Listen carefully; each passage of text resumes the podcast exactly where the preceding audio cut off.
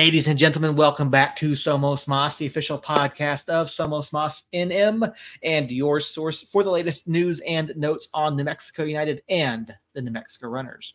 My name, of course, is Seth Beoff. Joining me this evening, we have the one, the only Earl Nieto. Uh, Earl, glad you're with us this evening. 30 seconds.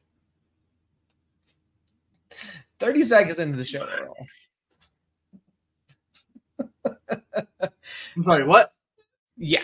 Uh yeah, we are here. We're back. Uh we are uh we're not under any hurricane warning, hurricane watch, anything of that nature. Uh thanks to Hurricane Hilary. The club is back in town. The club is going to be taking on Oakland Roots tomorrow night out at the lab.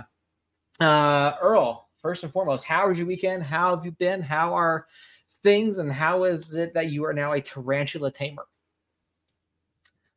Well, you see, um, I don't know where you want me to start. How was my weekend? My weekend was great. Um, me and Marlena were kidless this past weekend, so we actually got to go hang out and just enjoy enjoy and enjoy each other. I sound like John speak John Cena speaking Mandarin right now. Um, if you don't know what that sounds like, it sounds something like this.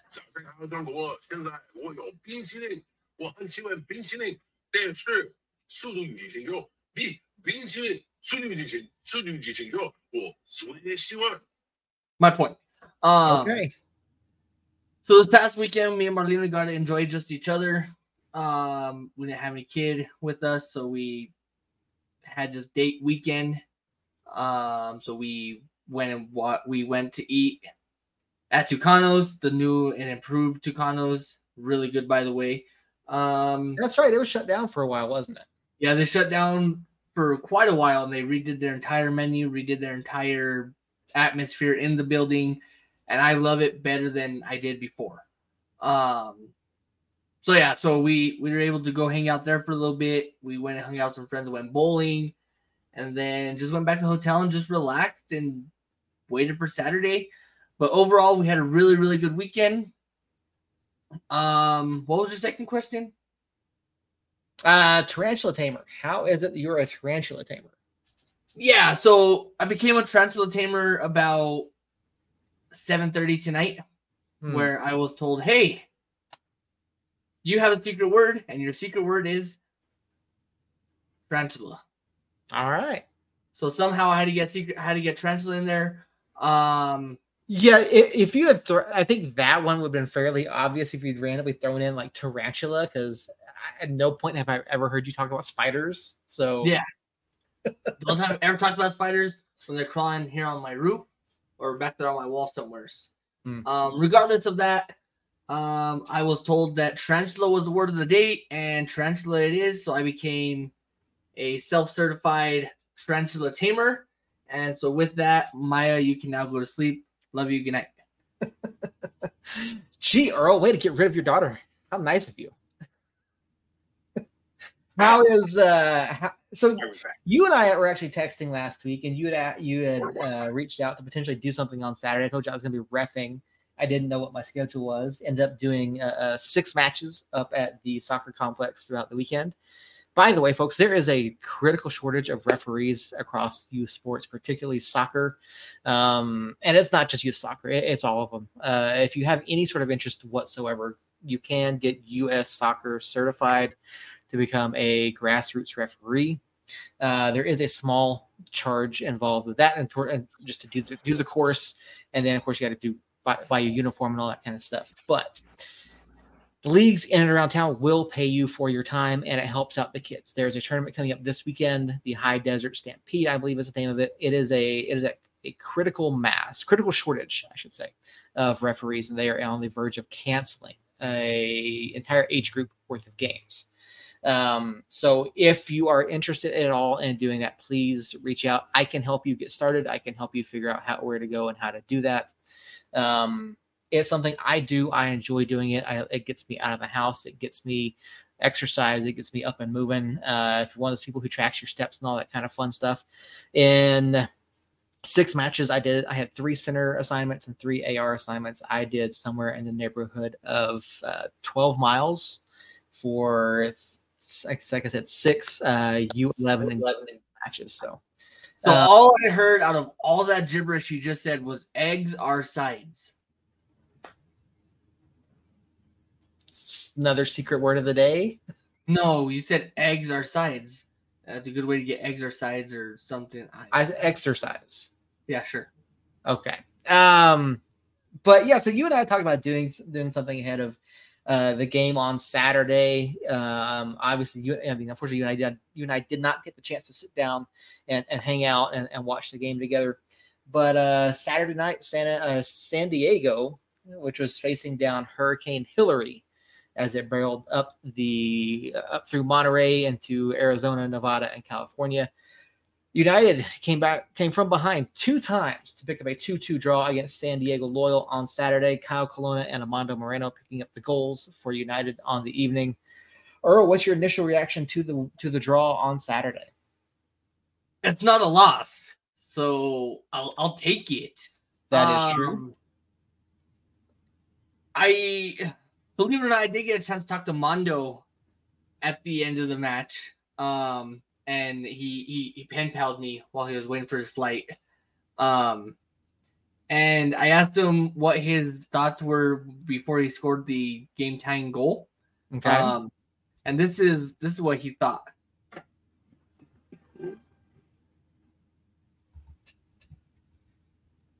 If you didn't hear what he said, it was. Hey, I want to see something cool. I want to see something cool. All right. Um, so yeah, so I was actually I was impressed with the way we played against San Diego. I mean, the entire match we looked good. Um Yeah, I mean, we looked really good the entire match. And going down 1 0 five minutes into the match was not a good start, obviously. Mm-hmm. Um, and then turning around and scoring that goal off of a set, another set piece um, yeah, I mean, I can't say much more about how we played. I thought we played really, really good, and I was impressed with the hunger that we showed. Um, when I when it came to halftime, I was actually sitting outside the Cheesecake Factory because a certain someone was at a bachelorette party that I was not invited to because I'm not part of the wedding party. Um, and my thought of the first half was yeah, they had us the first half. I'm not gonna lie. Yeah, they had us the first half because they they scored and then we scored and they just looked more hungry the first half, but we were still there. We were still trying to play. We were still showing that we wanted to play, and we were consistently looking for that winning or that lead goal. Um, yeah, I don't want to watch that. Um, you can refuse to watch it all you want, but it is a highlight from the match. That's good for you. Um, but yeah, so like I said, we we didn't back down to San Diego, who is a playoff caliber team. Mm-hmm. Um, then and that's just where it's at. We played well, well enough that we probably should have won, and we let some small mistakes get to us and get and get goals, such as the header in the third and the fourth minute. But other than that, we played we played good. Mm-hmm. Good enough to show that we have talent. Um and it begs me to ask the question is dare I ask this question? Yeah, fuck it, why not? Is Eric Quill the answer? That's a, that's a big question. That is a big question, given the fact that he hasn't even had half of a season under his belt yet with the club. Um, you Which, know, yeah, I get it. He's only had half a season. Um, but in that half a season, we're on a three game losing streak and now we are five games winless. Four games winless. Sorry. Uh, yeah. Yeah, four games winless now. And then the first match that Eric is not there, that Coach Quill's not there, we go and we show up in San Diego facing down a hurricane to tie it at the death and walk home with and steal three steal three points and walk home with one? That's that's a very very big question. Uh, Robert in the chat, appreciate you being here as always. We will get to that here in just a little bit, Robert. I do promise you we will be discussing that as well because I want to pick your brain and Harry's if he is here. Um, but Earl, to your question, is Eric Quill the answer? I mean, Coach Quill comes in.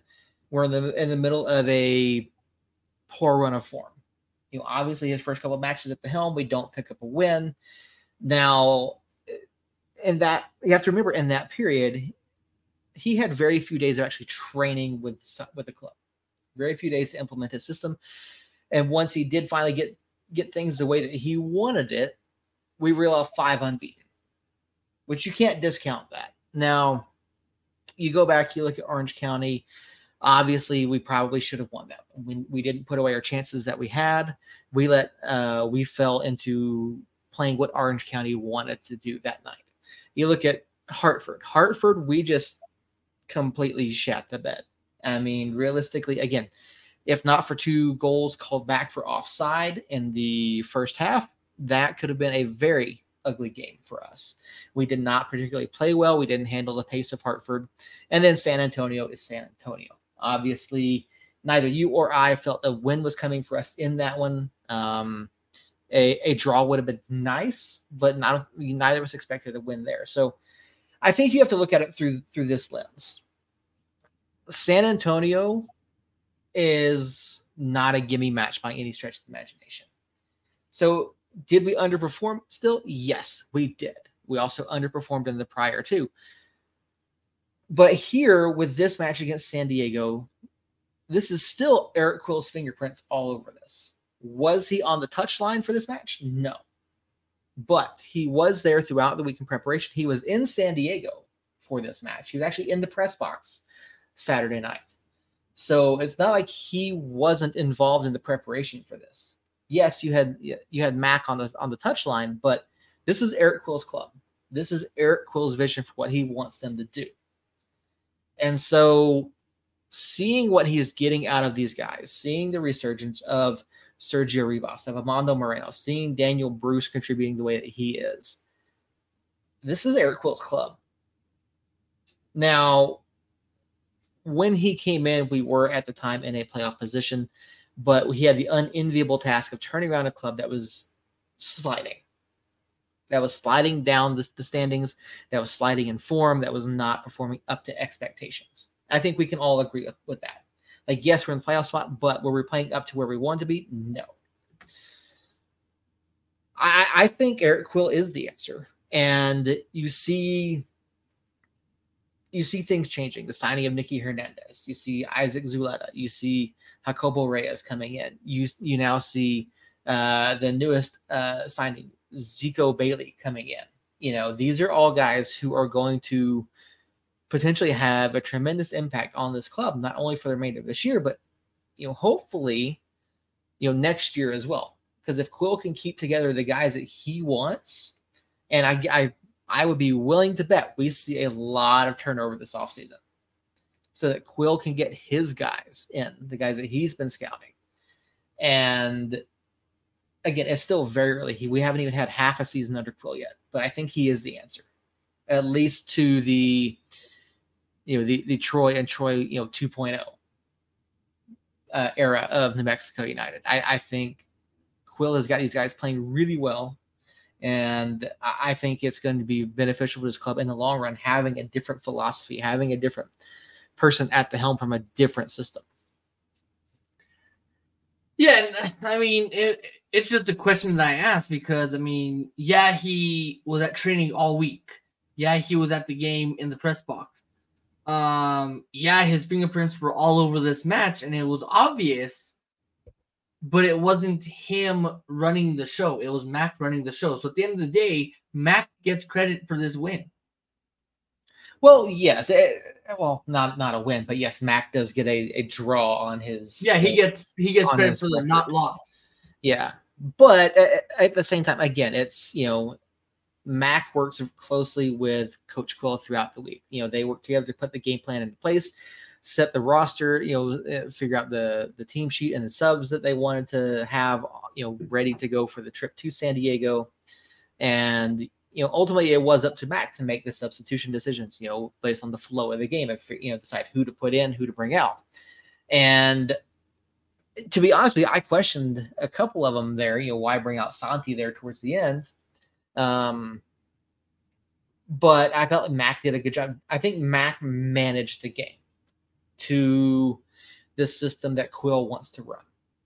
I think he managed the substitutions well, the the timing. I think he you know kept the guys motivated and going forward uh, in an in an environment where the the loyal supporters, all you know, forty five hundred of them that were there braving the, the the weather, you know, they they make it a tough place to play. They you know, and San Diego is a very good team. They have been consistent throughout the season. So while you can sit here and say, yeah, it was Mac that did it, I mean, honestly, you know, it's the same conversation. You look at you know, guys like you know, uh, you know, I mean, you could say probably Colin Kaepernick or some other guys, you know, Josh Allen, even, you know, are the in Dick Foles, are they game managers? And that's what Mac did on Saturday. He managed the game and kept the guys, you know, focused and doing what they needed to do. Okay. Um, and yeah, I mean, you could say what you want. I, and it's just an honest question that you have to ask yourself. Mm-hmm. Um, and if I'm Peter, I'm asking that same question is Eric the is Eric Quill the answer, or are we good with what we have being being Mac? I mean, Mac managed exactly like he said. He managed the game well. Where we've seen and we've questioned it here live, where we're asking each other, what is up with the substitution policy that Eric Quill has going on? Mm-hmm. We have, we, we certainly have questioned that, and again to that point, you know, yes, Mac manages the game, but we have yet to see Mac put his his style, his fingerprints. We've yet to see a a side that is, you know, Mac designed. And so that's why I can't sit here and say that, you know, that Mac is the answer over, you know, over Eric Quill. Because I think Quill has done a fantastic job in getting the guys motivated and ready to go, you know, for the vast majority of these matches, you know and I, yeah, I can't I can't go against Quill at this point. You know, give him the you know, I'm gonna give Quill the benefit of the doubt for the remainder of the season. He's probably gonna get the benefit of the doubt for next season as well. Now, if we obviously if we start out next year, like you know, El Paso is right now, 10 matches winless, um, it, it might be an issue next year. But for now, Quill has my vote of confidence. And yeah, he still has my vote of confidence. Don't get me wrong he still has my vote of confidence. I mean, we still have a good quarter of the season to play. So, I mean, we have what 14, 15 more games to play? We have 11. Okay. That was quick mm-hmm. math. Um, regardless, that's still I was looking good, at it earlier. We have 11 games left. That's still a good quarter of the way to go, or third of the way of the match to of season to go. Um, there's still plenty of time for a strong playoff push. And if we can work off of what we did in San Diego tomorrow night, I think we should be fine. I think we should be. Um, but that, but we're not talking about tomorrow night. We're still talking about t- about Saturday night. Mm-hmm. What was your take on Shanyder Borgelin and how he played? I thought he played well. I, I thought he had some opportunity. He had a he didn't have very many opportunities. Um, I did like what I saw out of him though. He was playing off the shoulder of the defenders. He was putting himself in positions to to where he could be dangerous. You know, um, again, he's been with the club a handful of days, had a handful of training sessions. Uh, but I liked what I saw. I, I liked the energy. I like the effort. Um, I, I can't really complain about anything that I saw out of him uh, on Saturday night. Um, I wish he had a few more opportunities. I, I really and truly do. Like I feel like again, that's something that we've struggled with all season is creating opportunities, is creating chances for our forwards. And I, I think that, you know, here in the final weeks, and we talked about last week, you know, is he going to have time to to gel? And you know, we saw, like I said, we saw a couple opportunities. You know, we saw a couple chances uh, for him to potentially become involved and, and be dangerous, but he looked good. I, I, liked what I saw out of him. Um, I think he's going to pay. I think he could potentially pay off here. Um, uh, you know, in the final you know, few weeks of the season. I mean, looking at what he did, you know, one shot on target, one shot off target, one block shot, an additional chance created. So I mean, he he was he was active, he was involved. You know, you can't ask for anything more from a guy who is just coming into the side. Did you see something different? Because I mean, I I don't know where you're at on him after you know one match. No, so I 100% agree with you. I mean, he he showed flashes of what we can be. Um, he showed that he he shows a lot of holdup. He draws attention because of MLS side, because of his experience that he has training with Messi. I mean, he yeah, he shows a bunch of a bunch of potential. Mm-hmm. So what I saw out of him, the first couple match, the first couple minutes of the match, I thought I don't know about this guy. We got another. uh Oh, what the shit is his name? The guy that's up north now. Romario. Romario. Um, we got another, we got ourselves another Romario Williams, but then he broke into the game and then showed what he can do. He drew attention to where it got guys open. He mm-hmm. he shows that people have to respect him. Yeah, they'll have to. He scored a number of goals for Inter Miami 2 last year in MLS Next Pro. You know, it, it's just it's one of those things where a, striker comes in to a system that he hasn't played in before. It's going to take him some time and that's not to say that he doesn't have a high footballing IQ or anything like that, but you know, to gel with new teammates, it, it's always going to be a factor, no matter what team they go to, no matter what sort of system they're coming from or going to. You're going to have to have that time to gel. Now, you know, 11 matches to play, and we're going to get we're going to knock four of them out here in the next two weeks. So, um, yeah. So before we go on, I do need to touch on Harry's comment about the rankings. Um, so going back to it, Harry's rankings. This is Harry's personal opinion, um, which mean I, I mean they mean a lot because Harry also watches wrestling. So Harry, you have a safe spot in my heart still. Um, regardless of that, Harry's rankings of Somos Mas hosts. One is the guy who hasn't been here in five weeks now, um, which I hope you're doing fine. I know you're probably listening. Um, I hope you're doing fine. Um, two is the guy up there for whatever reason someone likes this guy. Um, and because of Robert, a distant third team Earl. So with that comment, um,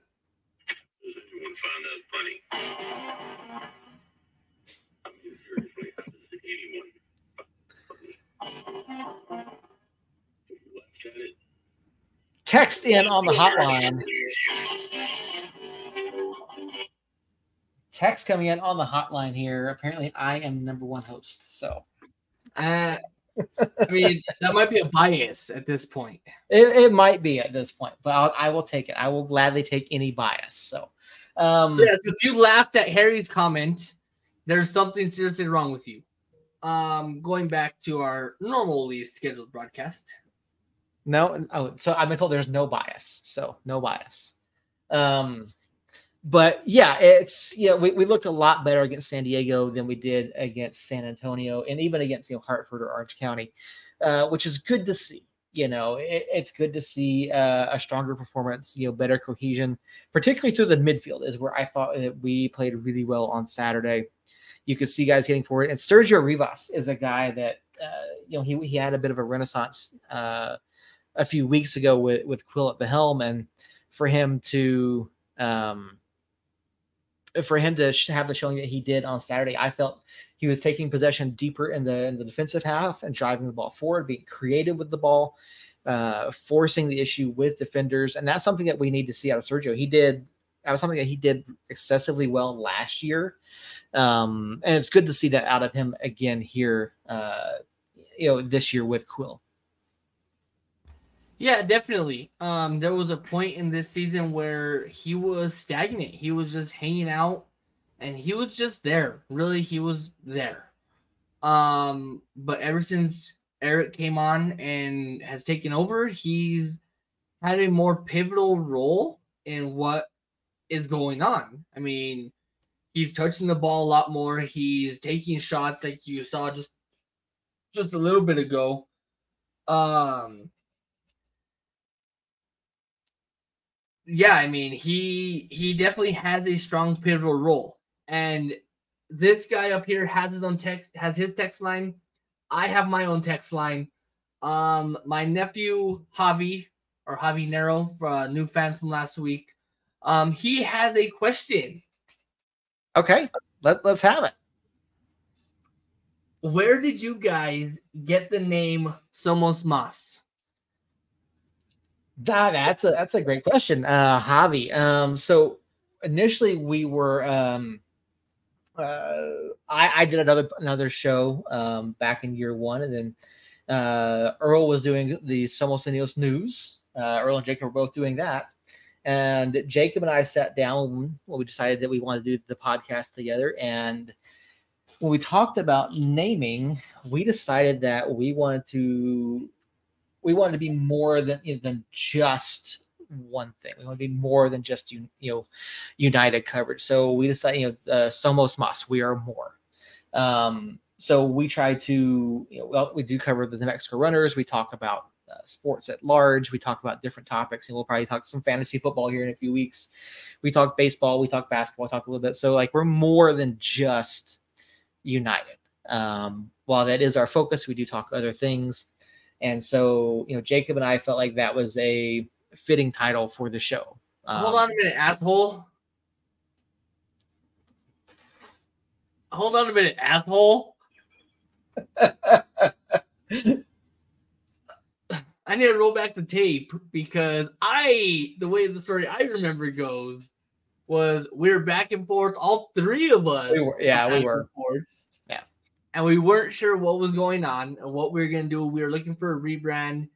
Um, and I was driving home from work one day from Albuquerque back to Moriarty, and I stumbled across something Real Madrid, like Somos Real Madrid or something crazy along that lines. Mm-hmm. And then I text you guys, what about Somos Mas? Because we technically are more than just United Soccer. Yeah.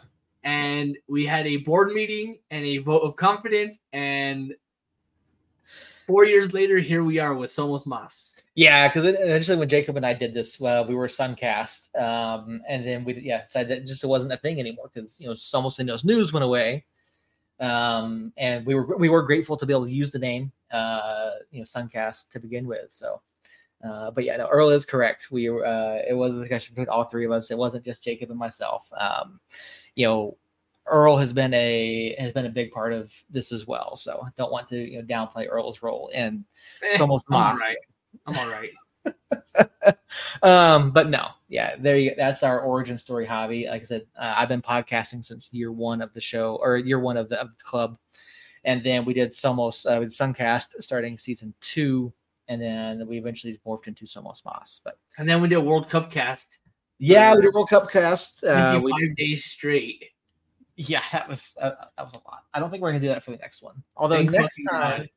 although Thank the next time the men's World Cup comes around, we may we may be there.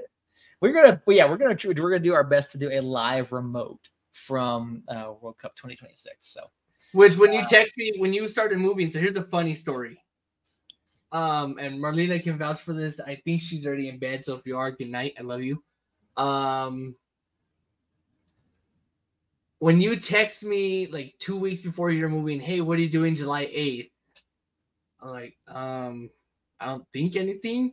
My crazy ass mind decided to get looking to see what was happening July 8th. Turns out there was a Gold Cup match in Vegas. Yeah or California, somewhere on the west side of, of America. And I was, and I told Marlena, this motherfucker's gonna want to drive to Vegas or or California for the World Cup for a Gold Cup match. And she says, okay. I said, and I'm all for it. Let's fucking go. Yeah, that would have been fun. Uh, and then this asshole decides to say, "No, I just need help moving." Yeah, I, I wish the the plans had been different that weekend. Um, I, I really and truly do, but you know, it's uh, part of life. But um, so yeah, way way off track here. But thank you for the question, Javi. Do uh, absolutely appreciate that. Um, but yeah, I, I think things looked a lot better Saturday night. I think we did a lot of things really well, and you're looking at these final 11 matches, again, we have one opponent in these final 11 matches, uh, Las Vegas, that is below the playoff line currently. So, you know, Oakland has, you know, you look at the rest, again, 10 out of 11 is playoff level teams at the moment, and not a single one of them is going to be easy by any stretch of the imagination, particularly for New Mexico United, who only just got back into town last night.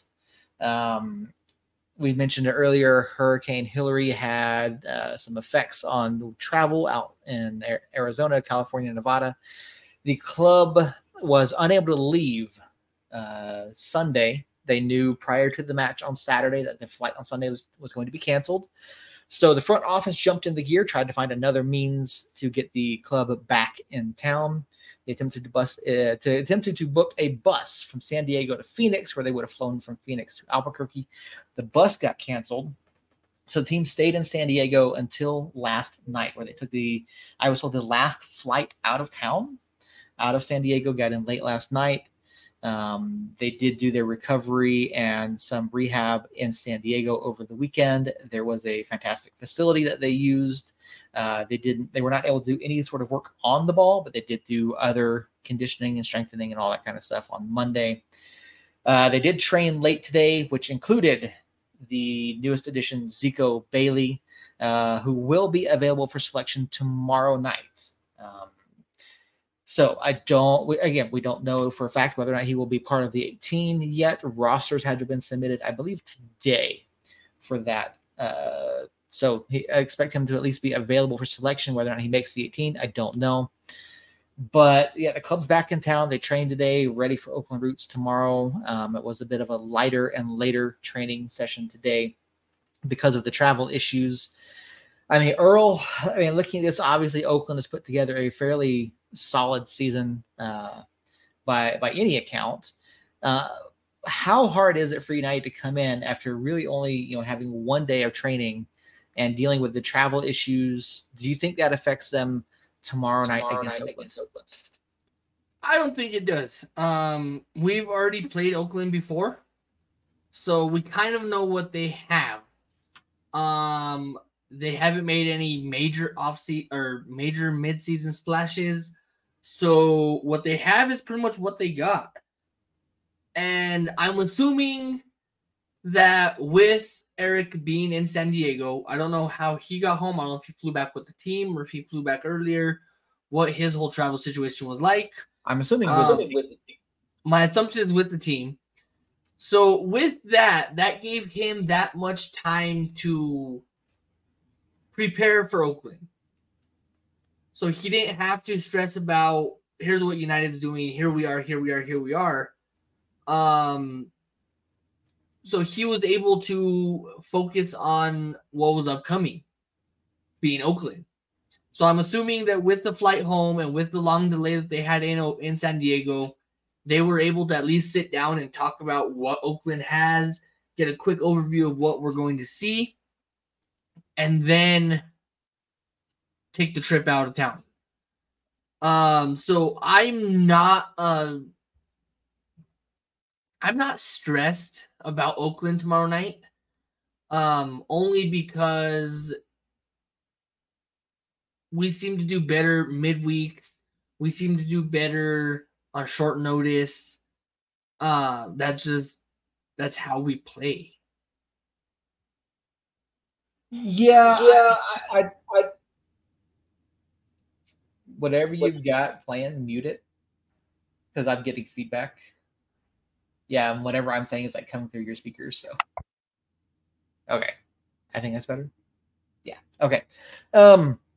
yeah, I don't know how much the the travel is going to impact the guys. I mean, obviously, you would like to be home, you like to be training, you would like to have that extra day of, of you know a training session on the ball, uh, particularly when you have you know another new player coming in, and you know with uh Borgelin coming in last week, you know you want more opportunities to to try and gel and work on things together. That being said, back home, obviously they're going to get you know uh, you know at least two nights rest, two nights of rest here at home. They're gonna be playing at home in front of the faithful. My guess is probably around seven, eight thousand tomorrow night. Uh, school is back in session, unfortunately, so that will drive attendance down somewhat. Um, but yeah, it, again, back at home, a little bit of a little bit of momentum now coming off of the San Diego match. Um, you know, I look at this. I did my preview earlier for 1017 the team, and to me, it comes down to their back line for for them. Paul Blanchette has done a fantastic job between the six for them. Uh, Babacar and Jai has been a, has been solid on their back line, and they're they've really kind of limited teams in their chances, you know, on goal which obviously if you do that for the most part you're going to have some level of success. But you know looking at those two in particular they've really worked together well um, and helped anchor that that oakland defense. And you know offensively they tend to lean on johnny rodriguez quite a bit you know he is their leading scorer with nine goals um, he's a guy that's been with them since 2020 and i just don't know how much support he has around him i mean yeah, you've got a number of guys that you know two, three, four goal, you know, you know two, three, four goals. I, I think it was at four. I might just play like twos and threes uh, if I remember what, what I looked at earlier. But you know, against you know veteran players like what we have at the back, I think our defense, our I think our back four stacks up a lot better against Oakland's you know front three, know front two, however you want to look at it um, than the other way around. I feel like we're a bigger mismatch offensively than they are. So um, those are my matchups to watch more so than the than the midfield. I know we've talked a lot about the midfield in, in recent weeks and over throughout the year, but you know that to me is, is what to watch this weekend. You know which you know back four can contain the the attacking three or you know two of the other side the best, uh, particularly you know in space. Yeah, I feel the same way. I mean, if our if our midfield and attack can expose their back line and expose their midfield, then I think we're fine. Um, if we can play Oakland the way we played San Diego, and just with the run of form that we had in that match, I mean, I I don't see any issue with Oakland at all. Um, I feel a whole lot more confident about Oakland than I do about San Diego and than I do about Sacramento or San Antonio um, combined. Mm-hmm.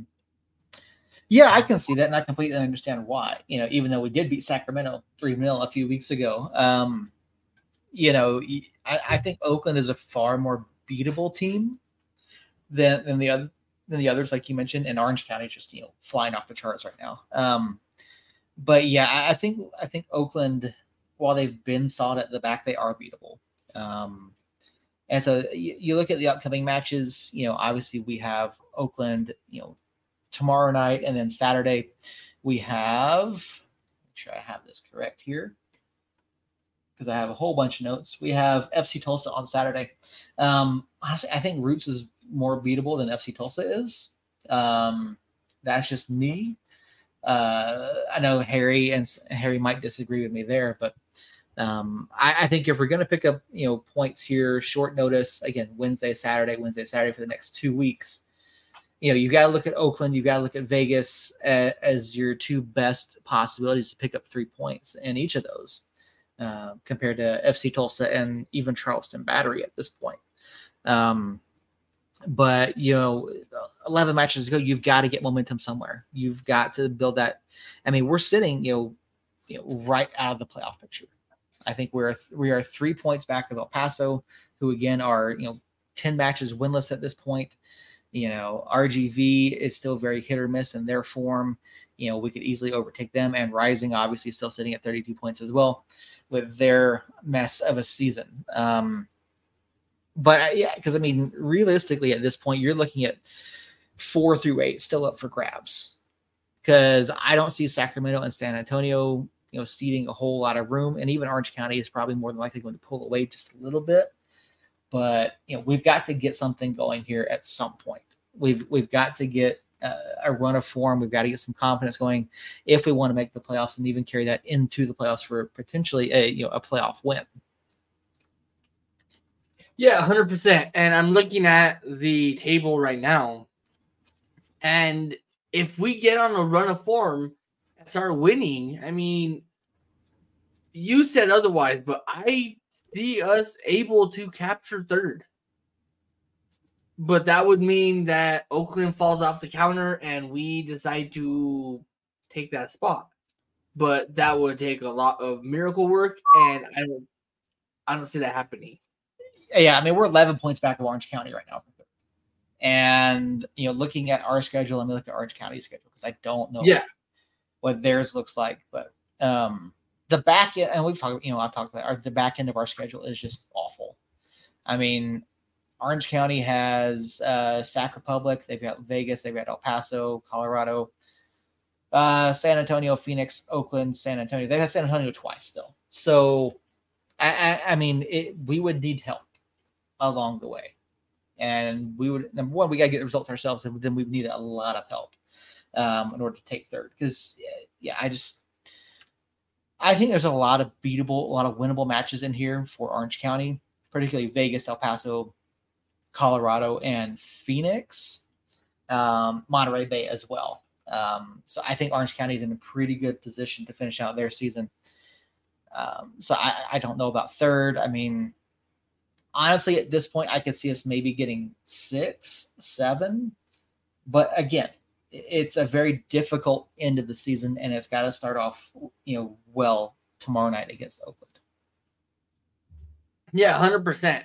Um, I mean, we can beat around the bush all we want, but I'm gonna call it two 0 us. Not that's not a bad scoreline. I, I don't. I, I, I could see it happening. I, I absolutely could, you know. Um, because uh, again, Oakland is not a team that's necessarily going to threaten you a whole lot, you know. Um, I don't know about 2 0. I would like to see 2 0. I think I think that's a very much. Hang on, I need to change my score. Okay. 2 1. We do score two, but I give it one because I do not have faith in Alex Tambakis keeping a, cl- a clean sheet. He just had three in four matches. Like once again, to... I don't have faith in Alex Tambakis keeping a clean sheet. Okay. Okay then. Um not against a playoff team. Hmm, okay. Um, Let me um, clarify that part. Not against a playoff caliber team sitting fourth right now. I was like, do you not remember us getting a clean sheet against Sacramento a couple weeks ago? Yeah, I remember that. Okay. But he also played his freaking life out. All right. So Earl's going 2 1 tomorrow night against Oakland Roots. Um, I would like to see us put two past. I don't think it's going to happen. I'm going to go 1 0. I'm going to go 1 0 tomorrow night, Oakland. Um, you know, you, you got to start somewhere. I think Borgelin gets his gets his first goal. I think we, I do think we see uh, Bailey tomorrow, and I do want to talk to him about about him in just a minute. So, um, but yeah, I just I, I think that's what's going to happen. And then you know, FC Tulsa uh, at the weekend. Tulsa is currently sitting eighth in the Eastern Conference, coming off. They are uh, they've lost three of four. They lost to the Rowdies, drew with switchbacks, lost to Lou City, lost to Tampa Bay. So they lost to Tampa Bay twice in the past month. Um, their one win in their last five was over RGV. Um, Tulsa's on the verge of falling out of playoff position. Um, so before know, my- we carry on to Tulsa, um, chat line blowing up. Uh, two one from Javi. for United. All right, there you go. There's Javi's prediction. We'll see what happens on on Wednesday for you, Javi. Um, yeah, I mean, you know, Tulsa's on the verge of, of falling out of the playoffs, and you know they have Miami and Detroit City knocking on the door, and even Loudoun only uh, you know five points out of a playoff position there in the Eastern Conference.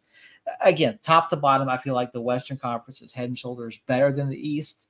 Um, and I know Harry has been tracking the record. I don't know the record off the top of my head. I know Jacob is tracking it as well. As FC's as FC Tulsa's record? No, no, the the interconference, like East versus West. Oh. Yeah, I know Harry was tracking. I know Jacob was tracking. I don't know what it's at uh, myself, but you know, I we're kind of us and Tulsa are kind of in the same boat. You know, a lot of uh, a good amount of disappointment, a lot of underachieving so far this year. Um, I just I look at that one on Saturday, and you know, I I have to think FC Tulsa at home, a team that's you know lost three of five, um, you know, not really a whole lot of confidence at this time. It seems, you know, I've got to take us, you know, I'm gonna say two 0 over FC Tulsa on Saturday at home, and I just please don't prove me wrong. I don't want to be wrong about that one. Um, I just don't think that uh, as good as Philip Goodrum is for Tulsa, I don't think that they have enough to come out to the lab and, and beat United. And I I feel different. Um, FC Tulsa is a very very talented team. I mean, you look at who they have. They have Milo Yosef, Marcus Epps, Philip Goodrum. That's just their attack. Um, their midfield, they have a bunch of nobodies. Really, Thomas McCabe is the only one that stands out to me. Um, but then their defense, I mean, there's one name that stands out. Rosh. Rashid mm-hmm. Tetteh returns back to Albuquerque to face the team that got him started in the USL out here. Mm-hmm. Um, I believe Rashid was the rookie of the year 2019. I think so. I'd have to look it up, but I think I think you are correct. Yeah, I want to say he was rookie of the year 2019. Um, I love Rashid. Mm-hmm. With the passion, love him. Super nice um, guy. Yeah, definitely. And I definitely feel different about the 2 0. I I do see us winning, but once again, I don't have faith in our goalkeeper. Okay. Which, if anyone on the United front office powers that be that have staff that go out and scout people such as Itamar, um, there is a world, a U.S. men's national team, former U.S. men's national team goalkeeper sitting right now available with the name of Bill Hamid. No, no.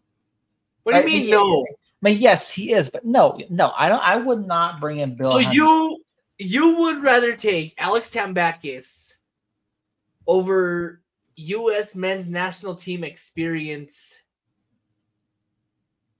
is what you're saying? Yes. Why? I mean, I, you look at what. Besides the age factor. Besides the age. I mean, I know that's where your happy ass is going. That's part of it, you know. And you know, yes, he played with you know Tim Howard, and you know he, he's been around for for quite a while. He's he's on the downside of his career at this point. Um, I just I I, I don't I wouldn't have any faith in Hamid, um, because you, you look at what um you go you look at what Memphis has done this year, and you know, with Hamid between the sticks, I mean, he, he wasn't great. You know that he didn't get necessarily get a lot of time, but he wasn't great in his appearances for them. So I just I, I can't I cannot get behind bringing in Bill Hamid, especially when we have a guy, um, you know, in Alex Tambakis who is more than capable of leading this team and, and picking up clean sheets. I don't know about you, Seth. I'm trying to do my quick fact checks on you. Mm-hmm. Um,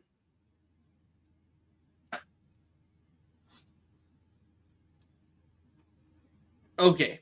So he started 10 times. Mm-hmm. And of those 10, he has two clean sheets. Mm-hmm. He has 29 saves and 12 goals allowed.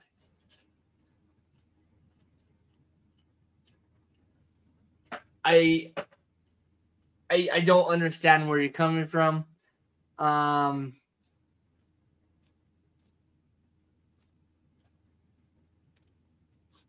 Oh, new chatter over here with us. Chris from Seek and Strike Collective. Appreciate you popping in, but hope you're doing well. Haven't seen you in a while.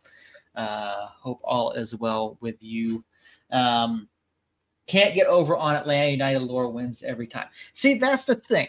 That that's the thing. You could you can sit here and say Atlanta United Laura, but Alex Tambakis never played a single minute for Atlanta United. Yes, he was the first signing in club history for Atlanta United, but uh, it, it, it, has no bearing on this whatsoever. I would take Tambakis over Hamid at this point. Again, Hamid's on the on on the backside of his career. Um, didn't have a great year with Memphis. I, I, just I couldn't justify the signing of him. When you have, you know, Tambakis and you know, even Ford Parker behind him, you know. I, I think we have a I think we have a solid stable of keepers at this point that can do the job. And you know, Alex is has shown. And realistically, if you watch, I mean, if you go back and watch the the goals that we've conceded this year, the times that we've run into issues, it's when our center backs get beat. It's when our center backs get pushed up too far and they get beat on the break and they can't turn and make a play. And you can't put all of that on Alex. You can't. Like Alex can only do so much. And if you look at some of the goals that, that have been scored, like again, even Hartford, you know, the the the back four were getting beat consistently by the pace that Hartford were putting out there. And all, all Alex can do is try to make himself as big as possible and try to you know limit the the angle that any striker or winger or whoever's you know barreling at him has. I mean, if your back line is getting beat again, like we were against San Antonio, like we were against Hartford, um, like we saw earlier in the season when we saw you know Kalen and and and Will or Kalen and, and, and Sam getting sucked up into into the middle, you know, up near midfield, you're gonna have those issues. Folks, this is the crazy gibberish talk Seth. This is the Seth that has not slept in three or four days, and it shows that delusion definitely has kicked in on this guy. Um, so with that, my score prediction for FC Tulsa is far different from yours. Okay. Because, like I said, I don't have faith in Alex Tambakis. Um, or if you look him up on ESPN, Alex Alexandros Tabakis, not even Tambakis, Tabakis. Mm-hmm. Um, so with that, I say three one United. Three one, yeah, okay. So you're you're leaning heavy into the attacks suddenly gelling once again. Yes. Okay. So is is that is that due in large part due to Borgelin? Is it you know something else? Like what is the factor that you're leaning in when you go to to the offense? You know, picking up five goals in two matches this week. I think it's Borgelin. I mean, he definitely impressed me this past weekend um, with him only having one day to train with the club and then hop on a flight to go to oh, to San Diego to go face the hurricane and then fly back. Um, so with that, I mean, he has I did I have faith in him. I have trust in him that he can put some kind of run together on this on this squad and and lead us to he call me crazy, but I feel like he can do for us what Messi is doing over there in Miami,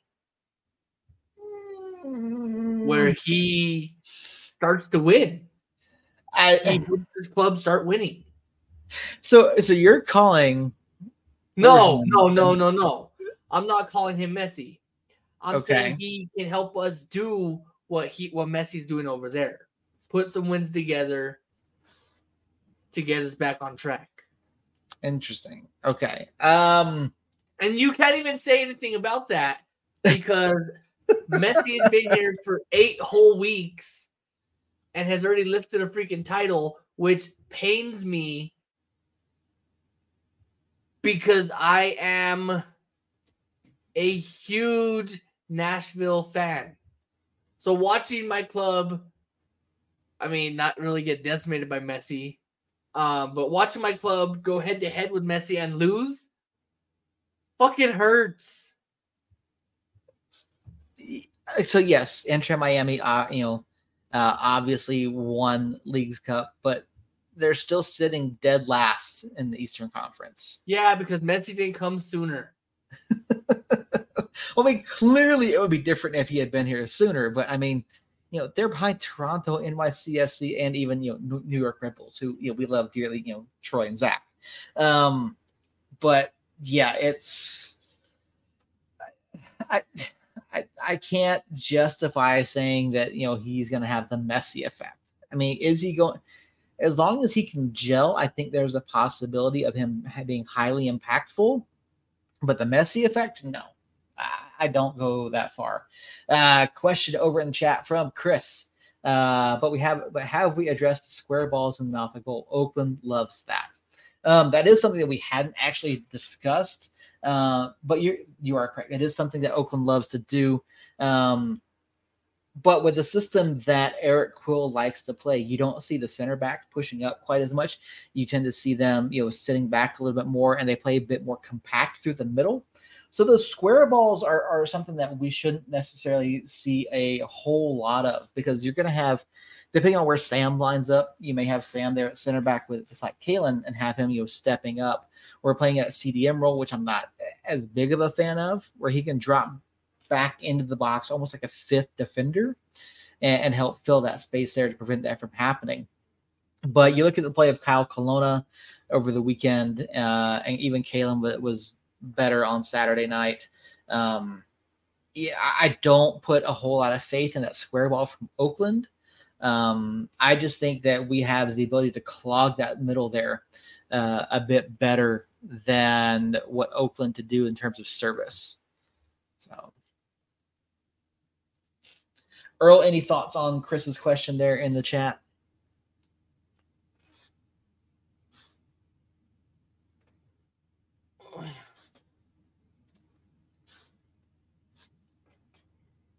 I don't know what he means by that last comment. For uh, they're gonna be missing uh Formella from their uh, their team sheet. Yeah, I mean, you said it best. I mean, we don't really have the empty holes or the large holes on our defense that we had. Um, essentially, we have Kalen and Sam now camping in the backfield once in a while we have Sam pushing up, but then Kalen moves over and fills that entire line.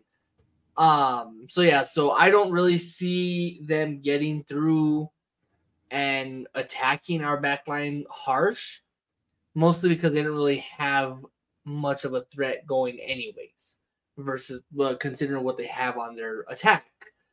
Um, yeah, I named off a couple names, but with that, if we can if we can stifle those three names, and I know we're not to see all three names, we're probably to see two of them, maybe one. Um, if we can stifle that attack with our defensive midfield and our back line, then I think we're fine.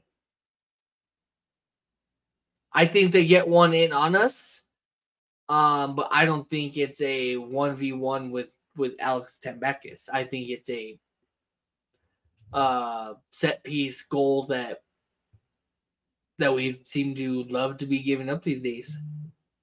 Yeah, that was something I was not terribly happy with on Saturday. But given the the nature of that header, that the flicked on header, and then the one that they scored on, I mean, there's really not a lot you can do about that. Um, a bit unfortunate there but yeah, it's it should be an interesting week to see what happens. To see, you know, how the new signings fit in? You know, does only get his first goal? He, he almost had one on Saturday, but does he get his first one? You know, either Wednesday or Saturday this week?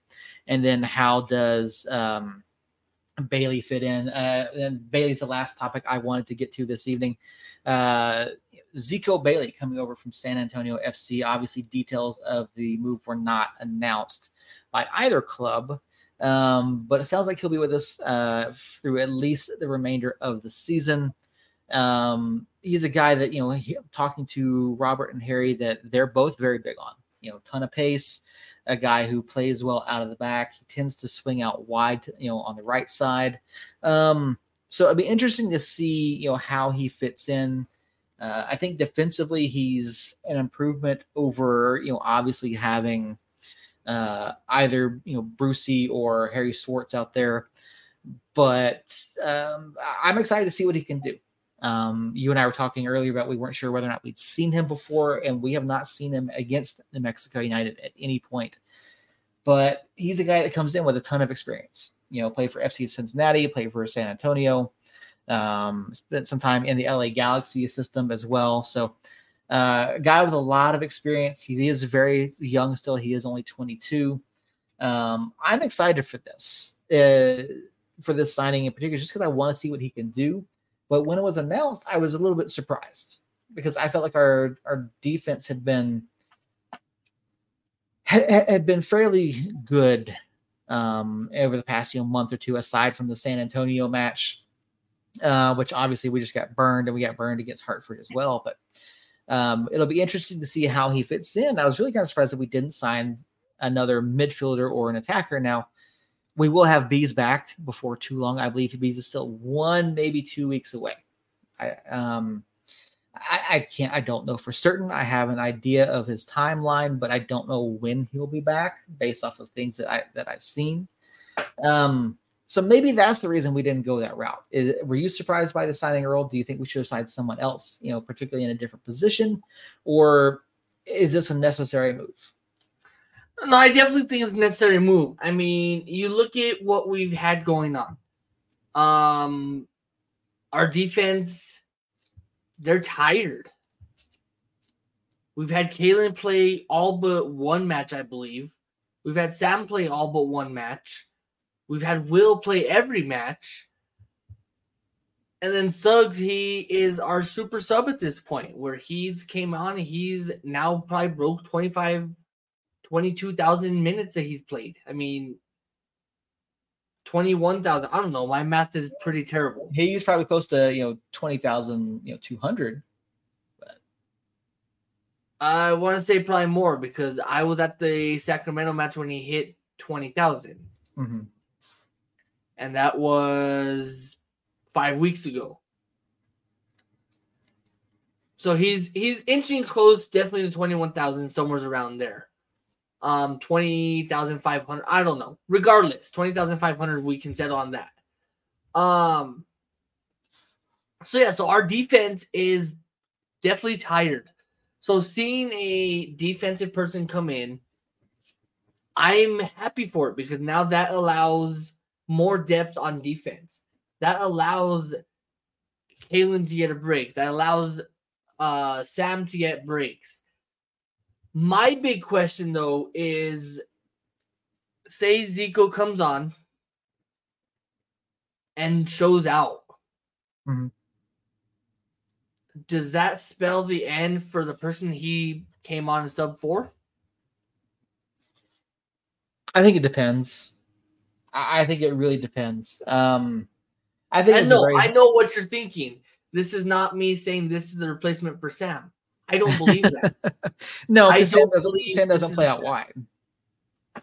Right. So, I don't believe yeah. this is a Sam Hamilton replacement.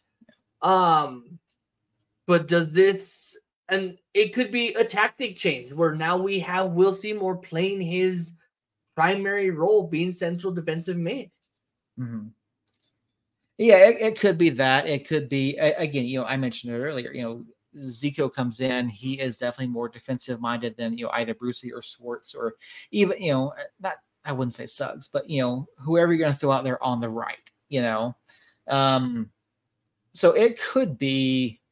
Eh, you know, it, it could be that when you know, one of those guys, you know, loses, you know, that's that almost a right back, wing back spot again, but you also have the ability to push them up higher um, if you choose to keep them. now. That would be a bit of a, a system change from what we've seen so far. And now, to be fair, Coach Quill has put out a number of different systems, uh, but they all play similarly in, in, in how he wants to create and push the ball through the middle uh, in order to open up those wide areas. So, um, but yeah, it's and, and to Chris's point, kind of chat, we keep wingers up, won't have to be too creative, uh, overly utilizing players like Brucey Seymour, etc. Yeah, I mean that all plays into it as well. You know, you can, you know, you could certainly throw. Obviously, you know, Brucey's been playing up top a lot more than we have seen him at the wing back or you know a winger position this year, and so I mean, you bring in Zico, you could put him there at the right. You know, put Brucey up as the wing, put him up at top. You know, you can still use him in that role. But then you you get to also like you know potentially you know not run Josh Suggs quite as much off the left, and then put you know put Harry over there, put someone else over there that can get the ball in from the wider areas, or can overlap with Santi a bit better, you know, and play that ball in. I think gives you a, a little bit stronger of an attack off of both sides with Zico. And then you know either you know like I said, put Harry or yeah, put Harry on the left, Santi up higher. Even put Austin on the left. I think Austin's great out wide too. Um, which I would love to see more of Austin this year, which we're running out of opportunities. But you know, it's it'll be interesting to see what happens the final few weeks of the season. It'll be interesting to see, you know, again, how do the guys gel? How do things work? How does Quill's system with the guys that he wants to come in? How does it, you know, have an overall effect on the club? How does it affect the guys that have been here? And we're obviously going to have a lot more to talk about in the coming weeks and even into the off season where we try to figure out, you know, what moves does Quill make? You know, how big of a roster turnover do we see in the off season? Uh, does making the playoffs affect that or not? I don't. I think if we make the playoffs, I think we still see a, a bit more turnover than we have, just because you know Quill wants his guys. So, um, Earl, any closing thoughts before we get out of here this evening? I don't have any closing thoughts. I mean, I was I was impressed what I thought Saturday. I'm hoping it carries on until to, into tomorrow and into next Saturday, into this coming Saturday. Um, the next 11 matches are going to be very interesting. I mean,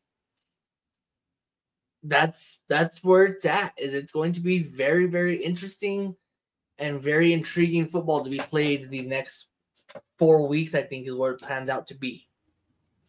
Yeah, the, the regular season is winding down rather quickly. We have, I think, uh, from today, I think it's six, maybe seven weeks worth of matches left to play before the playoffs. Um, I mean, there's there's still hope.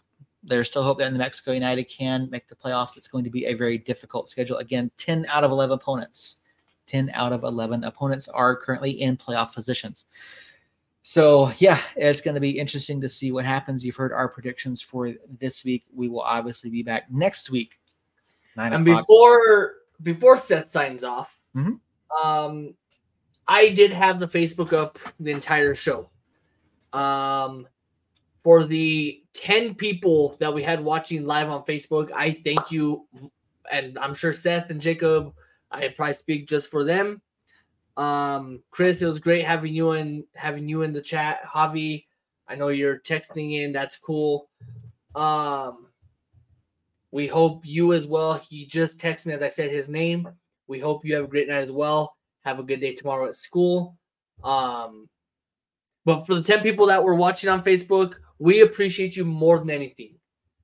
Believe it or not, we actually do on YouTube. I didn't really watch on YouTube what was going on, but the Facebook side, definitely was off the hook. Um, my biggest comment is if you're watching and you're lurking, that's cool. I'm okay with that. Just make sure your thumbs work and hit that like button, hit that share button. Um, if you feel so inclined to, there's a cool star button you could do. You could do all kinds of fun nonsense on that thing. Um, we're working on getting able to get subscriptions out there to you guys. You guys can actually subscribe to this on Facebook. Um, but until then, that's cool. This guy has the rest of the show. uh, yeah, as Earl said, thank you to everyone who tuned in this evening, whether you're on Facebook, YouTube, or Twitter. We do appreciate you. Uh, Robert, Harry, Javi, uh, Melanie, Chris, appreciate each and every one of you contributing to the show in some and way. Marlena, and Marlena, can't forget Marlena or Maya can't leave either of them out either. Uh, we do appreciate you guys popping on over in the chat. As Earl said, you know, you can obviously you know, go like, favorite, share, all that fun stuff on whatever platform you're watching on. Um, all of that helps us. Make sure you listen to the podcast later in the week when it does go live on every major podcast platform, uh, basically around the world. If we're not on the one that you use, please let us know. We will make sure the show gets on there. Um, that's obviously the that's number one, the biggest way to support the show. Um, uh, Earl said something about stars. I guess stars supports the show somehow. I don't know a whole lot about stars over on Facebook, but you can do that. Uh, we have talked internally about starting a Patreon. Um, again, none of our content will ever be paywalled. Everything will come to you guys. Uh, but we do have costs that go along with the show. We do pay these out of our own pockets because we love doing this show. We love covering the club. We love being a part of things, and we want to be able to keep to keep doing this. I'm, and again, I'm not saying we can't. We certainly can, but um, if you would like to to support the show in any way, uh, you know, we'll always we will always be here again. Like, subscribe, all that fun stuff. Share stars. I mean, if we figure out the Patreon thing, we'll let you guys know um, just another way to support what we do. Um, so eventually, what we might do, and Seth, I might talk to you about this one. Um, the new thing that the kids are into right now is kick. So mm-hmm. We might somehow figure out kick and get onto that. I don't know yet. Seth is the guy that's in charge of all that fun nonsense. Um, I'm just the comedic relief. Um, so I think Seth has some stuff, and then I have some message from our sponsors that we don't really have. Yeah. Um, yeah, if that's that. So I do know about Kick. That is something we can potentially do. We do have a Twitch channel, which Earl streams on occasionally. Um, so with Kick, if we did that, it would be a separate streaming platform from StreamYard. Uh, there is no integration with Kick and StreamYard. Uh, so it would be a separate thing. And the only concern that I have would be uh, bandwidth issues. Um, that's the only concern that I have, but it's something that we can certainly do and look at if you would rather be on Kick or Twitch or whatever the case may be. Um, but again, Wednesday night, Saturday night, New Mexico United, two matches at home, the first two of a four match homestand. Uh, you've gotten our predictions uh, for Jacob, for Earl, for myself. We appreciate each and every one of you again. And until Tuesday night, nine o'clock, we'll be back to break down both matches this week and talk about both matches next week. So expect a long show next week as well. Until next time, Somos Unidos. Whopper, Whopper, Whopper, Whopper, Junior, Double, Triple.